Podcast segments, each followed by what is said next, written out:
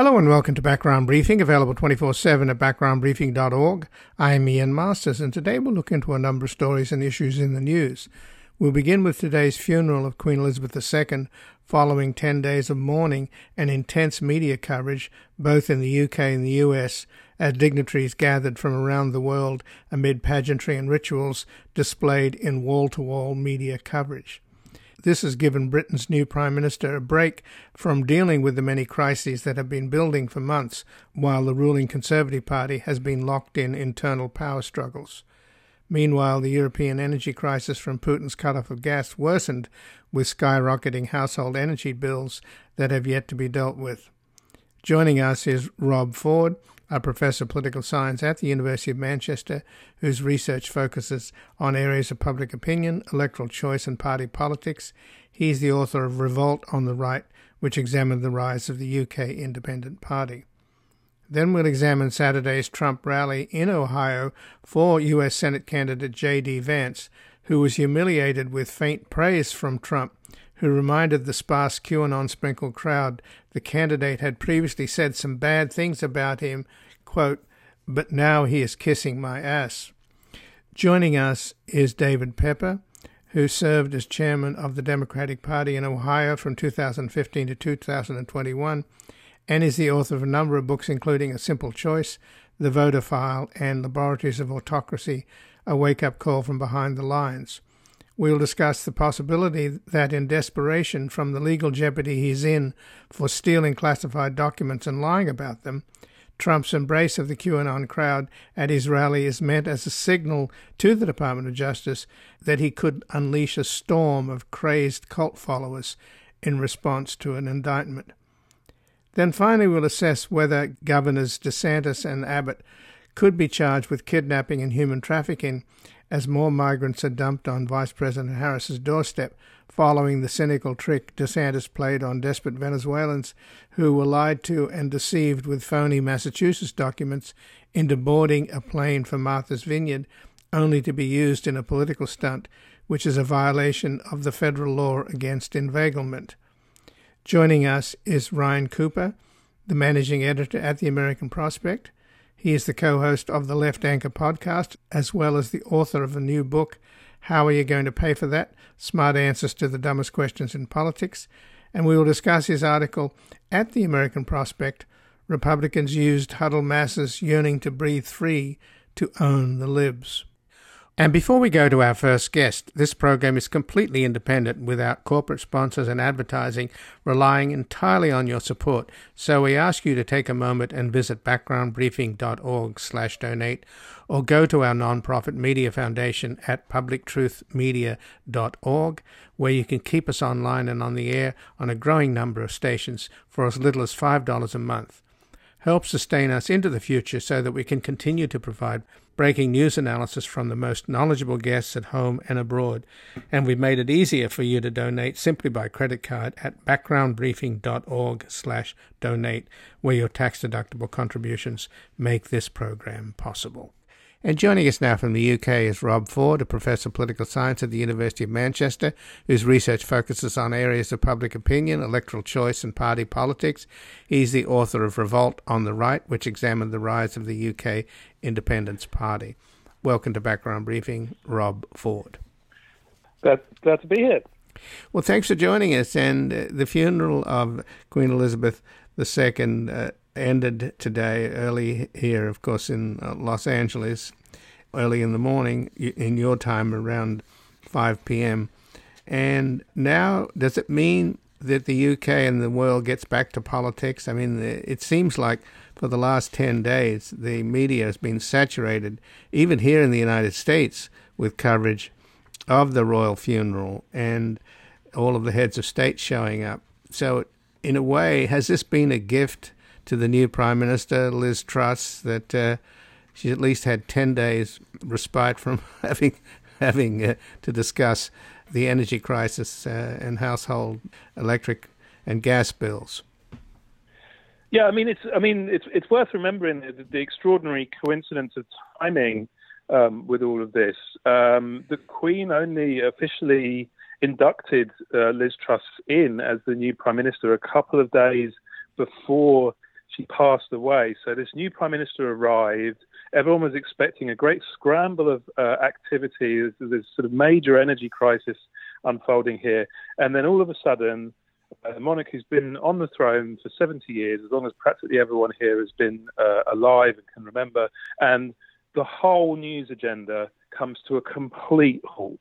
Uh, and I really have never seen anything quite like it. All political debate about all of the issues that were crowding the agenda um, when when Liz Truss arrived just completely stopped. Morning and evening and midday bulletins are just all um, stories of the, the, the Queen and the transition and the accession of King Charles and everything like that.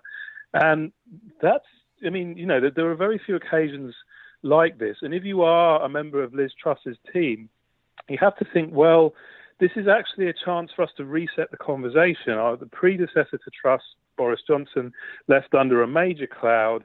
There's a huge economic crisis coming. Politicians don't normally get you know, a chance to actually plan at all. They're constantly reacting to a crowded agenda. So that kind of 10 day breathing space may have given them a chance to kind of sort of plan out how they want to set the agenda going forward, how they want to respond to these challenges, and also just create this kind of gap in the public memory between the incoming prime minister and the exiting prime minister. So in some respects, it's it's a kind of unique political opportunity. It's very rare that the news agenda stops for even a day, and it stopped for well over a week here. So, does that mean that um, she was able to do any politicking on the side, given the enormous numbers of heads of states that, that have shown up, from the Emperor of Japan, the President of the United States, and uh, of course all the European royalty as well?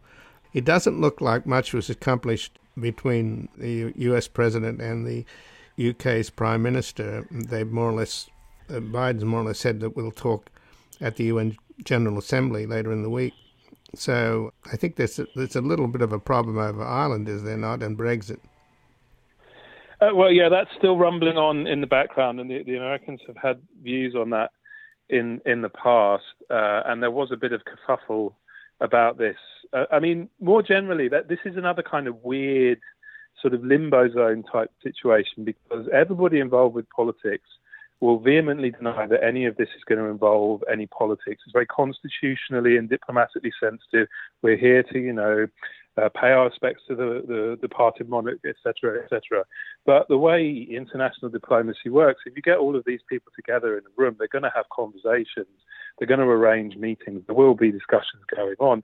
And one would assume, again, this is an opportunity for Liz Truss to introduce herself to senior figures from lots of uh, the UK's uh, allies or countries where relations have been strained lately, including many of the EU countries, and a chance again potentially to press reset uh, a little bit in, in, a kind of informal way, but presumably they will be looking to follow up on that uh, as well. Um, the truth is, though, we probably won't hear much about that uh, immediately because it would be very politically fraught to be.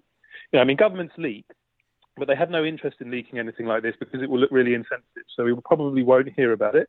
But I'd be very surprised if that kind of thing isn't going on uh, in the background. But one of the problems, surely, is is in dealing with this energy crisis in the UK.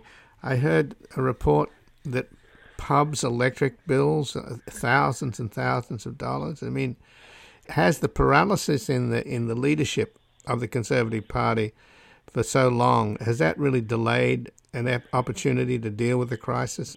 They're going to have to get their hands around this, and it seems like the public is hurting. If you're going to go bankrupt paying your electric bills, that's not good for the economy. Yeah, it, it, I mean, the delay has not been helpful in, in that regard um, because it comes after a very drawn out contest, which ran for most of the summer. And essentially, both of the last candidates standing, who then had to try and get support from the Tory membership, Rishi Sunak and Liz Truss, whenever they were asked about this stuff, they said, Well, we're going to make policy once we're in charge. It wouldn't be appropriate on such a big issue to say what we're going to do.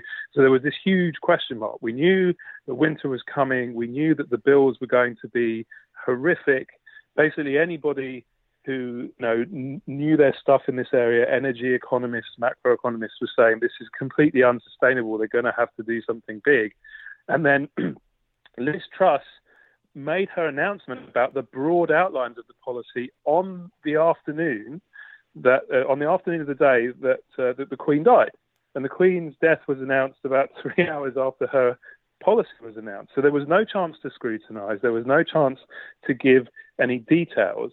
Now, in a sense, that's that's good for her at least when it comes to you know the ordinary household consumer because they kind of know that a big price cap is coming. That's what she announced, that the prices are going to be frozen where they are, so people don't have to worry about the bills zooming upwards, which is what everyone was worried about.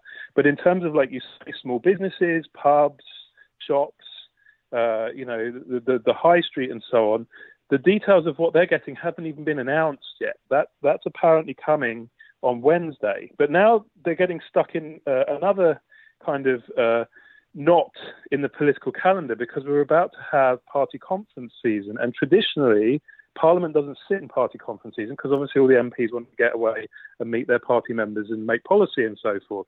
So they now have three days, I think, from, from now until Friday, in which they're try and rush through a whole heap of stuff before everyone runs away for party conferences and Then everything is on pause again uh, for a couple of weeks. So we're going to.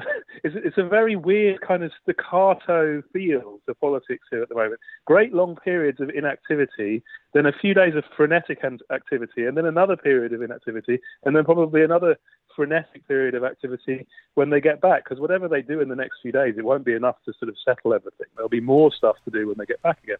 So yeah, it's a very weird moment, and obviously quite worrying for a lot of people. And again, I'm speaking with Rob Ford, who is in the UK, where he's a professor of political science at the University of Manchester. His research focuses on areas of public opinion, electoral choice, and party politics. And he's the author of Revolt on the Right, which examines the rise of the UK Independence Party. But given that months went by without any dealing with this growing problem of uh, energy crisis, was anything done about? I mean, at its heart, it's about supply and demand, isn't it? So is, is, is the UK government dealing with finding new, more supplies, or are they just going to have to spend a lot of money subsidising households who can't pay their bills? Uh, no, the, the, as far as I can tell, they did, they did like very little over the summer. Unlike most of the other countries uh, in Europe, uh, the largest uh, storage site in the UK uh, was shut down, I believe, by Liz Truss herself in one of her previous ministerial roles and hasn't been reopened. Uh, we haven't, uh, you know, the, the German uh, Chancellor was over in Norway hobnobbing with the Norwegian Prime Minister, presumably to try and secure extra supply over the winter. We haven't done anything that we know about uh, with the Norwegians. And Truss's solution, such as it is, is essentially to throw huge amounts of money at this um, uh, with the idea that this will then be paid off by consumers over a sort of 10 to 20 year time horizon. But if there literally isn't enough gas available uh, to keep the lights on and keep houses heated, like the government has said nothing about that or what we will do or how supply will be rationed or anything like that. Whereas across Europe, there's been an awful lot of activity on that to prepare big, uh, big consumers, industrial consumers, but also, you know, the, the man in the street for, for the troubles to come. So all of that could really come back to bite them. I mean, if we have like a serious cold snap in this winter and everyone in Europe is scrambling around uh, to, to, you know, to grab whatever gas is available, I suspect, thanks to our government's long summer of inactivity, we'll be right at the back of the queue, and I don't think voters are going to be very happy about that. So, is this an opportunity for Labour then? Oh, the whole the whole the whole uh, crisis is a massive opportunity um, for Labour. Most changes of government in the country, most uh, uh, uh, times when an incumbent government is turfed out and replaced by the opposition, tends to follow major economic crises. That was true in 2010 when this Conservative government came in. It was true in 1997, which followed the ERM crisis in 1993. It was true in 1979 when Margaret Thatcher's election followed the various crises of the late 70s. So that's the last three transfers of power. So Keir Starmer is probably feeling very fortunate right now in this in that he happens to be the Labour MP who gets to oppose a government presiding over a major economic crisis. And all the evidence suggests that's going to seriously shorten your odds of getting into an office as the opposition. And all the polling fits with that. Uh, Labour have been posting regular double digit poll leads. There's no sign yet that Truss's accession to number 10 has eaten into that at all. And for the first time since the global financial crisis, voters are saying they trust Labour more on the issue of the economy than they trust the Conservatives, which is a really big deal because that has often been Labour's Achilles heel. Even if voters say, well, their hearts are in the right place, they say, well, the trouble with them is they make a mess of economic management, so we don't want to vote for them. It seems now that this crisis may well be uh, hobbling the Conservative government on that front and providing Labour with a major opportunity uh, to, you, to, you know, potentially uh, uh, switch things around when the election comes. Well, I didn't see any uh, in the coverage amongst all of the dignitaries. I didn't see the leader of the Labour Party, Keir Starmer. Uh, oh, he was the, there, yeah. he was there somewhere, buried in the, yeah, in the back. He was there, yeah. I see. Well, they had. I know they had the former prime ministers of both Labour and Conservative Party sitting there, along with, of course, all of the kings and queens of Europe and uh, the Emperor of Japan and Sultan of Malaysia the head of uh, Saudi Arabia, the crown prince, didn't show. The king of Jordan, of course, was there, and somewhere in the background there was President Biden sitting behind the Polish prime minister. So, I guess the leaders of the Commonwealth got better seats. Is that how it worked out? Yeah, probably. I mean, ultimately, I, I, I don't know exactly how the protocol uh, works for these things. Um, they had this I forget what they call it the meeting where basically they they proclaim King Charles to be the new king. There was uh, all all of our half a dozen former prime ministers, which is a record. There's never been half a dozen ex prime ministers alive at the same time before, so that makes quite a photo. And Keir Starmer was sat right next to them at that. I don't know where he was sat today, um, but you know, as you mentioned, it's quite a big list of bigwigs that have turned up for this thing. So presumably, leader of the opposition, you know, has to go a few benches back uh, in order to accommodate all of those visiting uh, dignitaries. And I, I, don't think he'll mind that um, very much. I mean, ultimately, you know, if you're leader of the opposition in a period like this, where you know politics just goes completely off the news agenda, you kind of just have to accept that uh, and wait for your moment to get back into the sunshine, which will come in the next couple of weeks. Well, in case of Liz Truss, it may not be particularly sunny. It may be quite gloomy, but in terms of the idea that maybe the Queen Elizabeth II's death and the proclamation of King Charles III as her successor might be an opportunity for people to rethink uh, the monarchy, both in the UK but amongst countries like Australia and others. I get the impression from 10 days of watching this, and by the way, you've been saturated with this coverage in the UK. It's almost the same over here. It's been a massive amount of coverage it feels like the last 10 days have been a major, you know, endless advertisement for British royalty. Yeah, it, has been it's been kind of weird. A, a, colleague of mine who's Dutch, and obviously the Dutch have a royal family too. He was like, "Well, if one of our monarchs died, you wouldn't get this." Like, you know, the, the, the British monarchy is kind of like the global monarchy franchise. You know, it's the global royal brand. You know, the, the level of coverage they get is out of all proportion to essentially any other royal family, which which I think is is very true. And the, the past the ten days or so have really underlined that. I mean, in terms of what a switch of monarchs going to mean for attitudes towards the monarchy, and you know, these various countries where King Charles is still officially head of state, you know, one one of the sort of um, residues of empire, so to speak, Australia, Canada, New Zealand, lots of other places. I mean, it's a really interesting question because, you know, the Queen has been uh, the monarch for as long as we've had like uh, opinion polling, essentially. Um, and uh, so we really don't know how much of attitudes towards the, uh, the monarchy in those countries is attitudes towards the Queen versus attitudes towards the institution. I guess we're going to find out in the next year or so. I mean, my gut instinct is many of those countries will use this as a moment to reassess, and I wouldn't be surprised if we see countries deciding to switch uh, to a republican model because they'll say, you know, the empire is long gone. Uh, we stuck with this because the Queen was a very impressive figure and there was kind of residual loyalty, but now we want to go our own way. but we'll see, I guess. Well, you know, you got, the example of Barbados, and I think some of the other Caribbean countries are also considering it. Australia had a referendum on on becoming a republic about ten years or plus ago, and they voted against it. So it's hard to know whether King Charles III is going to uh, inspire countries to stay in the Commonwealth and, and have the king as a head of state. Uh, just in closing, is there any kind of reviews on on King Charles III in terms of uh, how he's handling things and what little we've seen of him? He did make a speech, of course, before he was proclaimed king.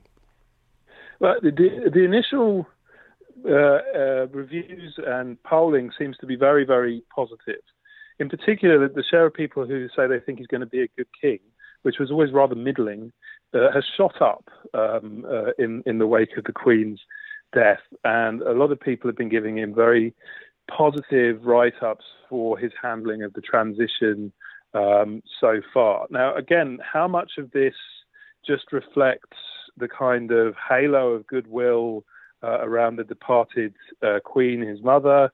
It's hard to say, um, but it, you know, in terms of the, the, the other thing that, that, that, really went viral here uh, in Britain is there was this great big long article written about London Bridge, which is the code name for this process of transition when the Queen eventually died. It's an extraordinarily complicated, detailed plan.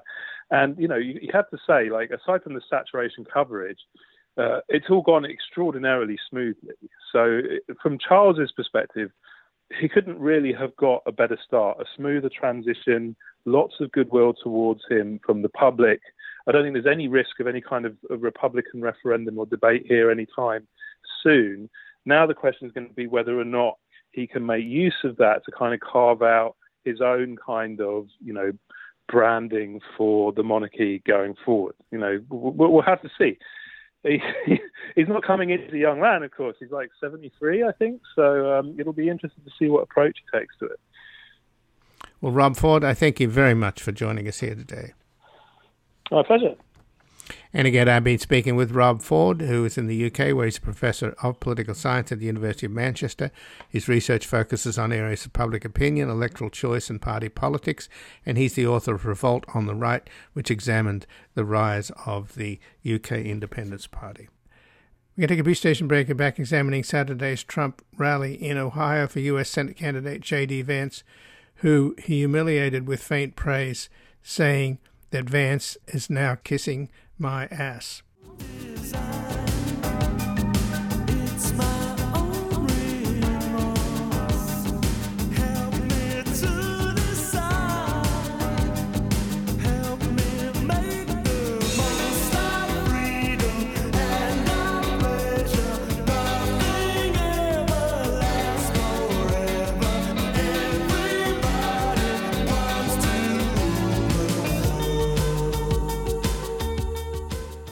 Welcome back. I'm Ian Masters, and this is Background Briefing, available 24 7 at backgroundbriefing.org.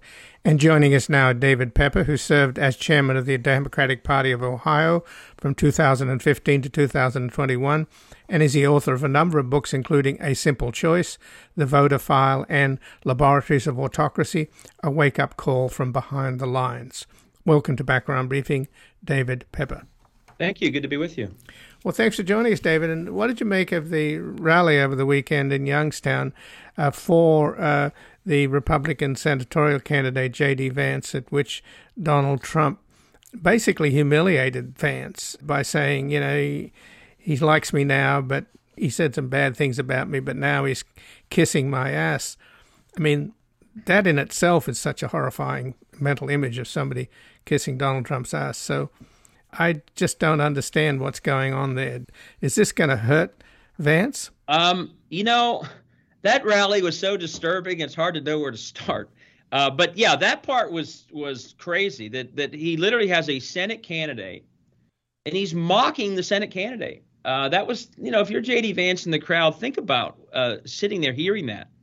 Um, but but Van, the, the Vance Trump relationship has always been bizarre. I mean, this is a guy who said he voted for Hillary Clinton he texted to a law school friend that he thought Trump was America's Hitler. and now he's running around with him.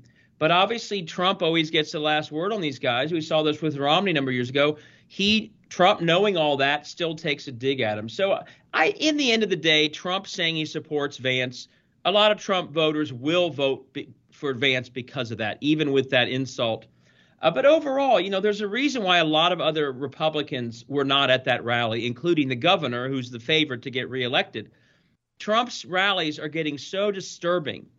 And around the country, I st- see today still images of people with their hands in the air that look a lot like some really troubling moments in our world history at that rally in Youngstown. And a lot of the candidates, knowing these things happen in these rallies, didn't go. But there's Vance sitting right up there, standing next to the president. So I, I think that he'll win. He'll get some Trump voters because people. I've seen quotes. Well, if Trump says to vote for him, we're going to vote for him. But Jay, uh, but Tim Ryan has had a major advantage for the last six months with independents, up considerably with them, and even some moderate Republicans. And my guess is that that rally and that the optics of that rally actually also will lock some people into Tim Ryan voting to vote for Tim Ryan, even though they might have not have been locked in last week. So I think it's a mixed bag. Well, the image that you referred to was, in an historical context, clearly reminding us of, of the rallies for Adolf Hitler with the, the one armed salute. Yeah. That's the QAnon salute with the finger in the air, uh, referencing number one and the theme song that was played at the rally is the same piece of music that's a QAnon theme song. And their slogan, of course, is where we go one, we go all, and the one being Donald Trump, because they honestly believe. And he appears to agree with them. He wore a QAnon pin at a recent rally on his lapel, and he had uh, under the slogan, which reads, The storm is coming and the storm is the return of Donald Trump. And they thought the storm was January the 6th. That was also a QAnon rallying point. Yeah. You know, I think actually this really speaks to how desperate Trump feels about what's happening down in Florida with that uh, classified information. I think he is he is worried sick about it. I think his actions and words on his social media platform show that and I think he's clearly in this only. You, uh, it's dangerous to try and get into his mind too much, but I think he is trying to scare people like Merrick Garland into not wanting to do anything with him with that case. And I think this rally and fully embracing QAnon in a way that he has never really wanted to do before, he would be more subtle. I think he wants to show, hey, I've got some real stormtroopers in my camp that will do things that you you should be scared of. I think that rally was a real microscope into the mind of, of a panicked Donald Trump, much more than it was about J.D. Vance or the other congressional people on that. It's it's a sort of a sign of he is going for the most sort of loyal and getting them worked up, just like he did before January 6th, to kind of show that if you go after me, I'm, there's going to be repercussions. Obviously, the response should be, "Hey, we don't care. The rule of the law is the rule is the rule of law." But I think that's what that was about. Um, and and I think in Trump's world, it was he thought it was a good show of strength. The sad part is that that's a, an arena that Ohioans know. I think holds you know under ten thousand people, well under, and it was very many empty seats. So I think it shows that that that he, you know. And by the way, one other little thing that Ohioans would have noticed that no one else would have probably earlier in that rally one of the candidates yelled out the letters OH. And in Ohio, everyone knows that you yell out IO in response, Ohio. This candidate yelled out OH, and no one said IO, which tells anyone from Ohio there are not a lot of Ohioans in that crowd because that's what they would yell. They just sort of cheered. So that was not just a small crowd. It was a crowd of people, I believe, who mostly aren't even from Ohio. It's sort of like the old Grateful Dead uh, uh, concert goers that's a crowd that I believe travels to follow Trump everywhere, and they're in the front row doing that symbol, not because they represent the voters that are going to vote for J.D. Vance, because these are the the true Trump loyalists who go everywhere. That that was not a crowd that that responded like an Ohio crowd would to an Ohio cheer. So, but I think this really is a microscope into the panic he's feeling about what's happening with those classified documents more than it is about anything right now. Well, there was also, of course, the usual aggrievement, and he really laid it on thick. that he was a, a victim. No other president has been so badly mistreated, etc. And he also went on to say that, that we no longer have free speech in this country. And he claimed that this country is where crime is rampant like never before, where the economy is collapsing. That's pretty untethered from reality. Um, yeah, it, it is. I mean, it, it but you know there is a group of people. That's all they hear. They hear from him. They hear it on social media. They do hear a lot of it on fox news. So to so that's the reality that he's in that world that he's sort of picking on. And here the irony is there was one of the congress people it that from ohio said something to the effect of we always are picking up the messes left by democrats. And you know i'm a democrat but my my i think the facts are on my side. For the last 20 years it's always been the democrats be it uh, obama or even Clinton or Biden who have actually come into office when there's been a recession, the deficit's exploding, jobs are being lost, and within a year the jobs are coming back. So, so I think I think it goes to show, you know, how much in that world, you know, it's just a different viewpoint. They don't see that oh, Biden became president with a massive with a pandemic that was still exploding, jobs cratering, and actually in a year and a half later, despite some challenges that remain, actually a lot of those basic core uh, data points have turned around. Um, but but I just you know sadly and it's very it's very disturbing. We are at a point where we're in two different views of reality, and there's very little overlap. And so when Trump talks that way with that, I didn't even know. I don't know enough about QAnon to even know that was their music. But when he talks that way to that crowd with that music, I mean they they're eating it all up. And I do think that that it is a challenge for our country is how are we going to move forward when one side really has, I think, in the end, a very distorted view of what reality really is. Well, that's the question, isn't it, about our country, whether or not how many Americans are becoming unhinged and believing in this bizarre narrative that the Democratic Party uh, are Satan worshipping child traffickers, you know, that drink children's blood, and believe that uh, the storm is coming, and that will the storm was when uh, Donald Trump will, will be restored to his rightful place. I guess the question that hangs out there is that as a nation, are we becoming unhinged, or is or did we witness in in Youngstown, Ohio, over the weekend, the death throes of a bizarre cult? I, I mean, I think that the way that, and I, am not someone who runs around criticizing the media uh, like others, but I do think the way the media is covering it makes it seem like it's a bigger movement than it is. I mean, we have seen it. It's a you know there are a lot of people in this movement, but the vast majority of people we see this in polling, you know, do not agree with with what's being said. They they may not you know they may not all say Joe Biden's the best president either, but I think the true QAnon you know anti-abortion, no exceptions. I mean, this is all pretty fringe now fringe multiply across hundreds of millions of people is still thousands and thousands and thousands of people. But I, I, I don't. I think it can be misleading in, in, in making people think that it's it's some it's a much bigger group than it is. I mean, again, why is the the moderate Republican governor of Ohio avoiding that rally? Because he knows that. Uh, why does Mitch McConnell not want a vote at the Senate on abortion? Because he knows that. He why did Kansas voters choose to support Roe v. Wade? Because the majority supports Roe v. Wade. So I do think that that there is a group out there that's only hearing a, a very narrow view. They're listening to Trump. They now believe, although they didn't initially, that the election was stolen.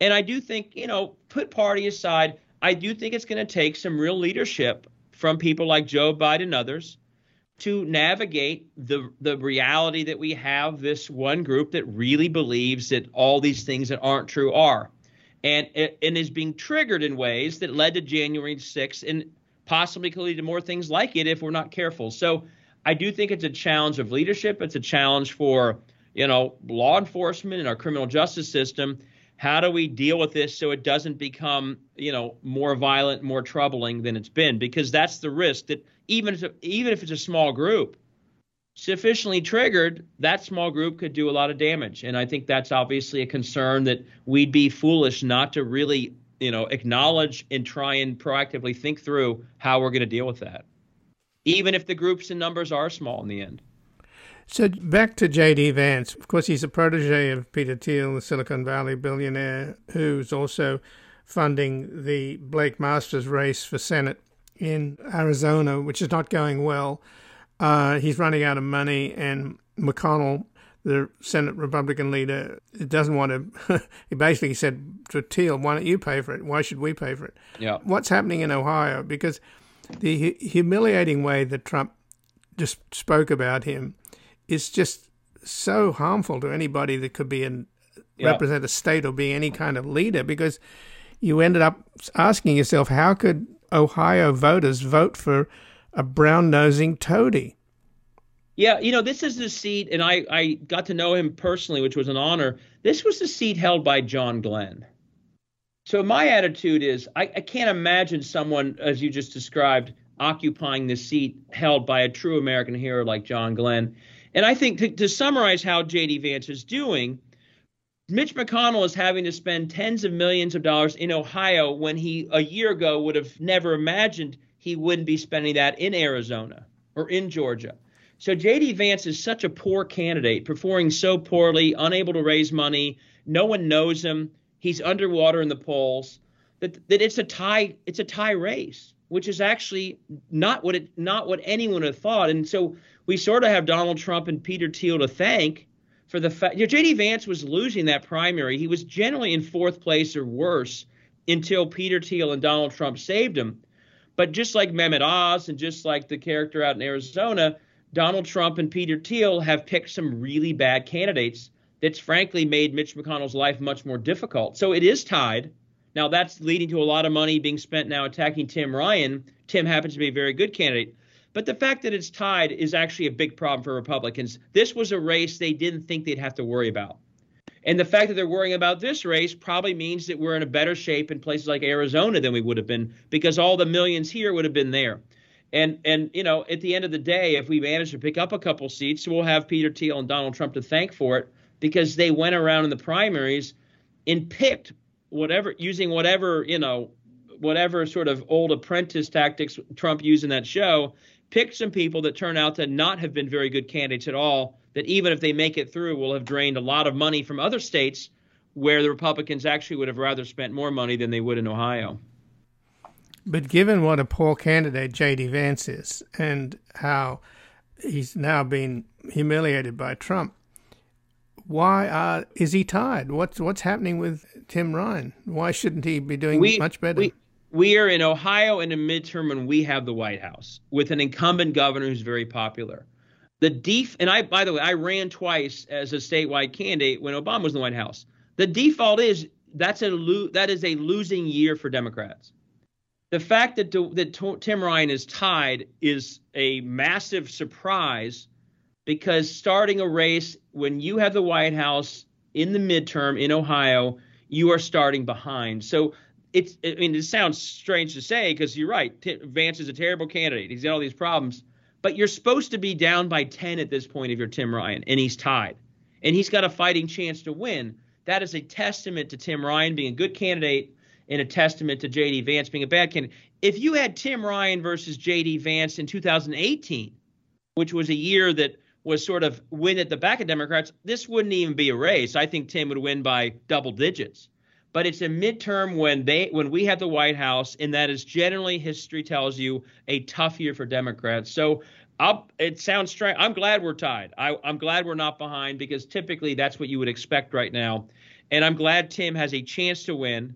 And unlike J.D. Vance, it's not because of Peter Thiel dumping in millions or someone else. It's because Tim Ryan is running a hell of a campaign fueled almost entirely by grassroots supporters giving 10 and 20 and 30 dollars as opposed to millions. So, just in the last minute, then, what is it going to take to get uh, Tim Ryan over the top?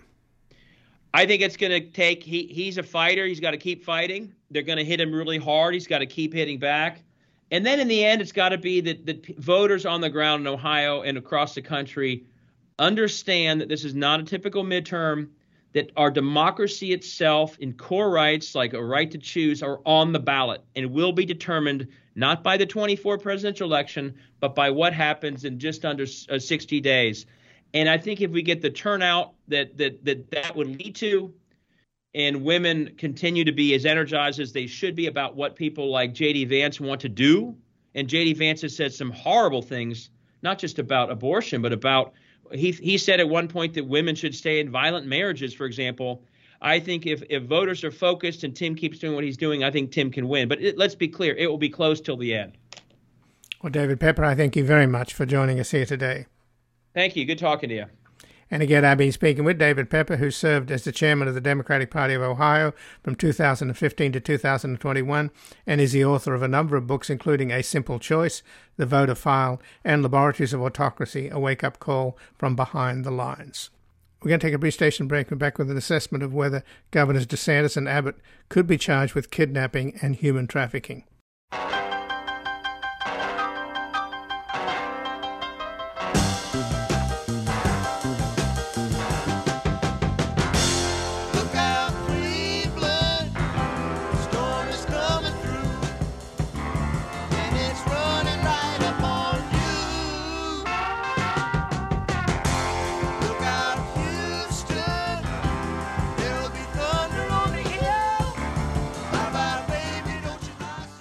Welcome back. I'm Ian Masters, and this is Background Briefing, available 24 7 at backgroundbriefing.org. And joining us now is Ryan Cooper, the managing editor at The American Prospect. He's the co host of the Left Anchor podcast, as well as the author of a new book, How Are You Going to Pay for That? Smart Answers to the Dumbest Questions in Politics. And his latest article at The American Prospect is Republicans Use Huddled Masses Yearning to Breathe Free to Own the Libs. Welcome to Background Briefing, Ryan Cooper glad to be here. Well, thanks for joining us. And there's been a lot of outrage following what Governor Ron DeSantis of Florida did uh, by dumping Venezuelan refugees on Martha's Vineyard. And you would have thought that maybe he had second thoughts about it. But no, uh, Governor Abbott, who had already sent a bunch of refugees by busloads to dumping them literally at the doorstep of Vice President Harris, her residence, the Naval Observatory in Washington, D.C. Well, Governor Abbott has done it again. He's dumped a whole bunch of refugees, including a, a one month old child. So I should say, have they no shame? That's you know an unnecessary question. But do they think they're on a winning streak here, DeSantis and Abbott?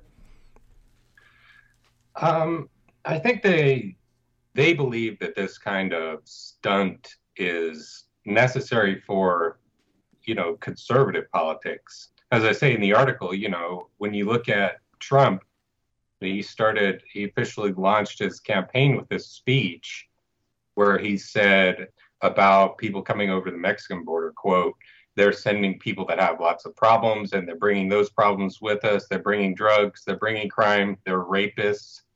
And that, you know, immediately afterwards, he shot to the top of the polls and basically stayed there for the rest of the, the primary it wasn't the only reason he won, but um, you know, just indulging the conservative, you know, id of you know wanting to just inflict cruelty on immigrant populations. Um, that's how he won, and so you know, if these guys are going to challenge Trump for the 2024 presidential nomination, they're going to need a record of similar, just egregious cruelty to match, you know, Trump's record in the campaign and in office. And it certainly could work, but as far as the rest of the, you know, in, in a national context, I think that's much more open for debate. Well, then it's, you're left with the question, Ryan Cooper, is what percentage of the uh, country are a bunch of nasty trolls who gleefully like to make poor, penniless immigrants desperately running from a hideous dictatorship in Venezuela, making their way across Central America and facing all kinds of dangers to get to a country that stands for the very freedom that we say we stand for and that we stand against the kind of Maduro dictatorship and kleptocracy that's driven almost 7 million Venezuelans out of the country. It's just depressing to think that there could be that many people in this country that are so hateful?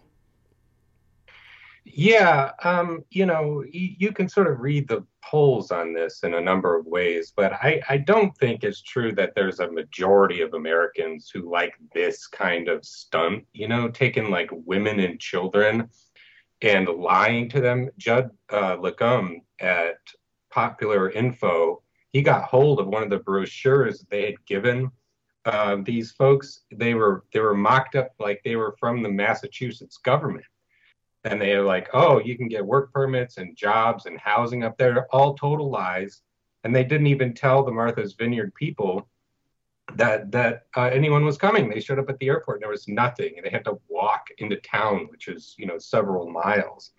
Uh, you know where people were like, "Oh my God, what's going on?" And they were, you know, they they were sort of catered for. You you can find, you know, people think correctly in the in terms of uh, you know the way the system works that immigration is a problem. Um, you know the, the the system is is backlogged. It's super bureaucratic. It takes forever to get you know documents even for people who are legally entitled to them. Um, but uh, and you know there's a lot of people who want immigration numbers to be decreased but in terms of just like you know pulling a trick on people like this um, and sending them to a place with no support uh, on on false pretenses I think that's a bridge too far for most people. But isn't isn't it against the law though for DeSantis to do this because it was planned, as you point out in your article? There's a woman called Perla who reached out to these immigrants who were in a detention center in Texas, where they they were awaiting a hearing. So they yeah. were given two hundred dollars, and they were given this phony letterhead from the state of Massachusetts promising jobs and stuff. That in itself seems criminal. There is a federal law against in, inveiglement. Yeah. To inveigle means to entice, lure, and lead astray by false representations or promises or by other deceitful means. Uh, it's in the U.S. Code. I can't remember the number. But the long and the short of it is, it seems like somebody ought to be suing Ron DeSantis. Yeah, I mean, it certainly seems like there's a case to me. Um, you know, in addition, you could say this is a violation of people's due process rights if they have, you know, legal appointments, uh, and you're basically disrupting these through through some kind of lie. That would seem to be a violation of their civil rights. Also, according to the immigration lawyers, um, DHS officials entered false addresses for these folks, and they were uh, just random homeless shelters all across the country. One of them was even in Tacoma, Washington, which is like 3,000 miles away. And they're supposed to go and, and register at like a ICE office nearby. And here they are in Martha's Vineyard, you know, with the clear intention of being like, well, you violated your your the regulation here. Now we get to deport you. Um. ICE is notorious for this kind of thing. And I think there's no question if this was just a random citizen that there would be a very solid legal case to be made. But you know, when you're talking about um, you know governors and former presidents, suddenly the FBI tends to get cold feet about that sort of thing. Well, these people missed their hearings at the Texas detention centers. So, yep. and as you point out now, they're liable, or vulnerable to deportation. But if you entice and lie to people, and move them across state lines. It seems as if that's one kidnapping and two human trafficking. Isn't that what happens to young women? You know, some sleazebag comes by in a big Cadillac and says, "Come with me to an audition. You, are going to be a famous model," and they end up in a whorehouse. Yeah, I mean, you know, if, if this doesn't violate about a half dozen laws, then you know, the, then somebody is not reading the statute books correctly you know, it just can't be the case that you can you can uh, transport people like this and not you know face any sort of pen- penalty. What you know, uh, kidnapping I think supposed to involve like forcible detention and holding people for ransom, but the inveiglement thing is just open and shut. You know, and and possibly forging state documents or misrepresenting yourself as an agent of the government. I think that's illegal. You know, that that these folks clearly had no thought to whether or not they were, you know, running afoul of the law. So you mentioned in your article at the American Prospect, Ryan Cooper, Republicans use huddle masses yearning to breathe free to own the libs. That it may have, this whole project may have started by Tucker Carlson, who seemed to have inspired this uh, idea in a segment he did some months ago. Yeah, that's right. He suggested specifically sending, you know, um, immigrants, migrants, whoever from uh, the border states up to Martha's Vineyard, because that, you know, it's it's like a kind of hate object on the right, because it's Massachusetts for one. It's full of um, wealthy liberals and especially a lot of liberal celebrities. The Obamas have a house there, um, a bunch of other, you know, prominent Democrats, and so their thought, I think, was that they would send these folks up to Martha's Vineyard and they would all recoil in horror. Ah, we don't want immigrants here. Of course, that's not what happened. Um, but you know, there's this there's this thought that oh, you don't know what it's like, you know, having to deal with immigrants, even though you know California is also on the border and I think has the largest number of undocumented immigrants of any state. Um, but that you know reality doesn't really intrude in the narrative there. So this nasty little frat boy who comes from a wealthy, he's an heir to a wealthy beer family, I believe, Tucker Carlson. He's he's getting his jollies by making life miserable for these desperate people, and he's got a huge following around the country that loves it. So then it becomes a question, a referendum in this country about the politics of hate versus the politics of love that were exhibited by the people in Martha's Vineyard who welcomed these people and showed up in droves to the point where they caused traffic jams. Yeah, you know, they it it, it didn't work in terms of the broader coverage, you know, because what Martha's Vineyard folks did, and they're mostly mostly not wealthy liberals at this point. You know, everybody's decamped from their vacation homes, um, so now it's the the you know, permanent residents, which includes, by the way, a large immigrant community of, of Brazilians, uh, you know, because you need a lot of service labor at a place like that. Um, but, you know, they stepped up to the plate. This is something, you know, to, Democrats may be bad in terms of like housing policy. There's a really severe housing shortage on Martha's Vineyard. But in terms of catering for a couple dozen like penniless, defenseless immigrants who've been lied to, you know, they stepped up and, um, you know, uh, provided them with food, lodging, even a Spanish mass they organized for for people. And then, of course, they put them on buses to go to the mainland, uh, to Boston and other cities, because that's where like services are for for people and uh, you know where the jobs are and where they wanted to go anyway. You know, nobody wants to go to Martha's Vineyard, a small remote island um, without any sort of like support networks for recent immigrants. But then the conservatives pretended like that was uh, liberals just deporting them, and that you know it's it sort of doesn't matter what happens; they'll just say whatever they want, and it won't penetrate the propaganda bubble because nobody watches anything but, but right wing media in that sector of the country. Well, the prospect of DeSantis becoming president of the United States is so horrifying that this hateful little thug who really is a fascist. I mean, every time you see him, he's surrounded by these big burly cops in the background. He's clearly full of hatred, and he's he's a professional troll. So he fights these culture wars, and that's his main platform. He doesn't offer much else except he decimated the education system in Florida. So the idea that you can end up with the president of the United States who hates more than half of the people. He has absolutely detests half of the people in this country. How could he be president of the United States? Well, you know, it would it it would be uh, a disaster, and I guess it's it's sort of you know up to the Democrats whether it's Trump or DeSantis. There's little difference in my view in terms of how bad you know one would be versus the other. Um, you know, the fact is that in the 2022 midterms, the ability to have a fair election in 2024 is on the ballot.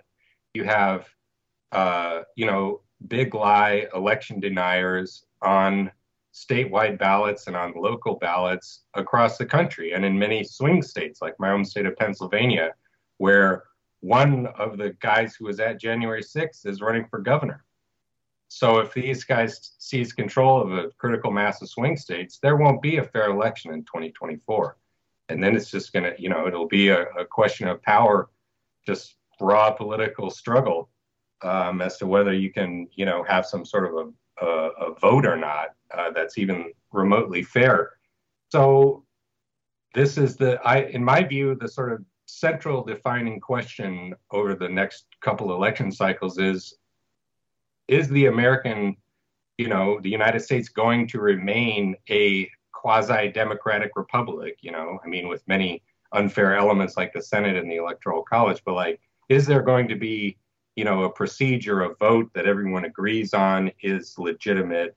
And or are we going to turn into a you know a, a various shade of uh, right-wing dictatorship? And you know that's what trump tried to do and i think that's what basically any republican who's nominated for president would also try to do. And it seems that uh, definitely the second most popular republican in the country short of trump is DeSantis. So unless Trump is hauled off in an orange jumpsuit or in a straitjacket or chokes on a Big Mac, we may end up with DeSantis running for president. And if these elections in November turn out well for the Republicans, then they'll be able to rig the vote in 2024 so that DeSantis will win. So that is the American reality, is it not? Just in closing. Yeah, that's right. We're we're in a tight spot, but um, you know, I don't think that this, you know, stunt is going to be a net political winner for DeSantis, and I think that you know the broad majority of the country doesn't want this sort of uh, you know loopy extremism. People want things to continue more or less as they were, and also you know with the abortion question, you've seen that's dented Republican fortunes very substantially. And how did they respond? Lindsey Graham proposing a national abortion ban. So the mm-hmm. stakes are clear. They're not going to moderate on anything to win votes. It's going to be doubling down and hoping that they can either cheat their way to victory or squeeze out an electoral college win like Trump did. Um, and, uh, you know, those are the stakes. Well, Ron Cooper, I thank you very much for joining us. My pleasure.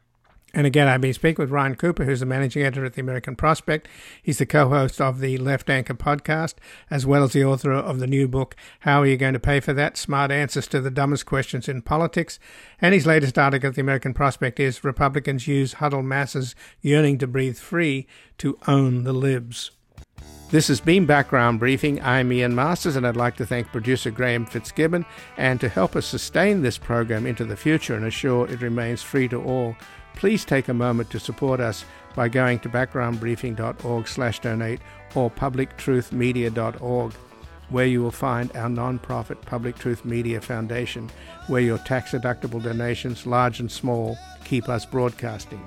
And if you missed any of today's program and would like to explore our vast archives, you can find us at backgroundbriefing.org where we'll include extended interviews searchable by topic and have made it easy for you to sign up for daily email updates that provide links to resources, articles, and books discussed on the program. Also, you can find links there to subscribe wherever you get your podcasts, and we also encourage your ratings and reviews on these platforms. Find us on Twitter and Facebook at Ian Masters Media, and please do help us reach more listeners by sharing this program with friends, family, and colleagues. And I'll be back again tomorrow with another background briefing at backgroundbriefing.org. Bye for now.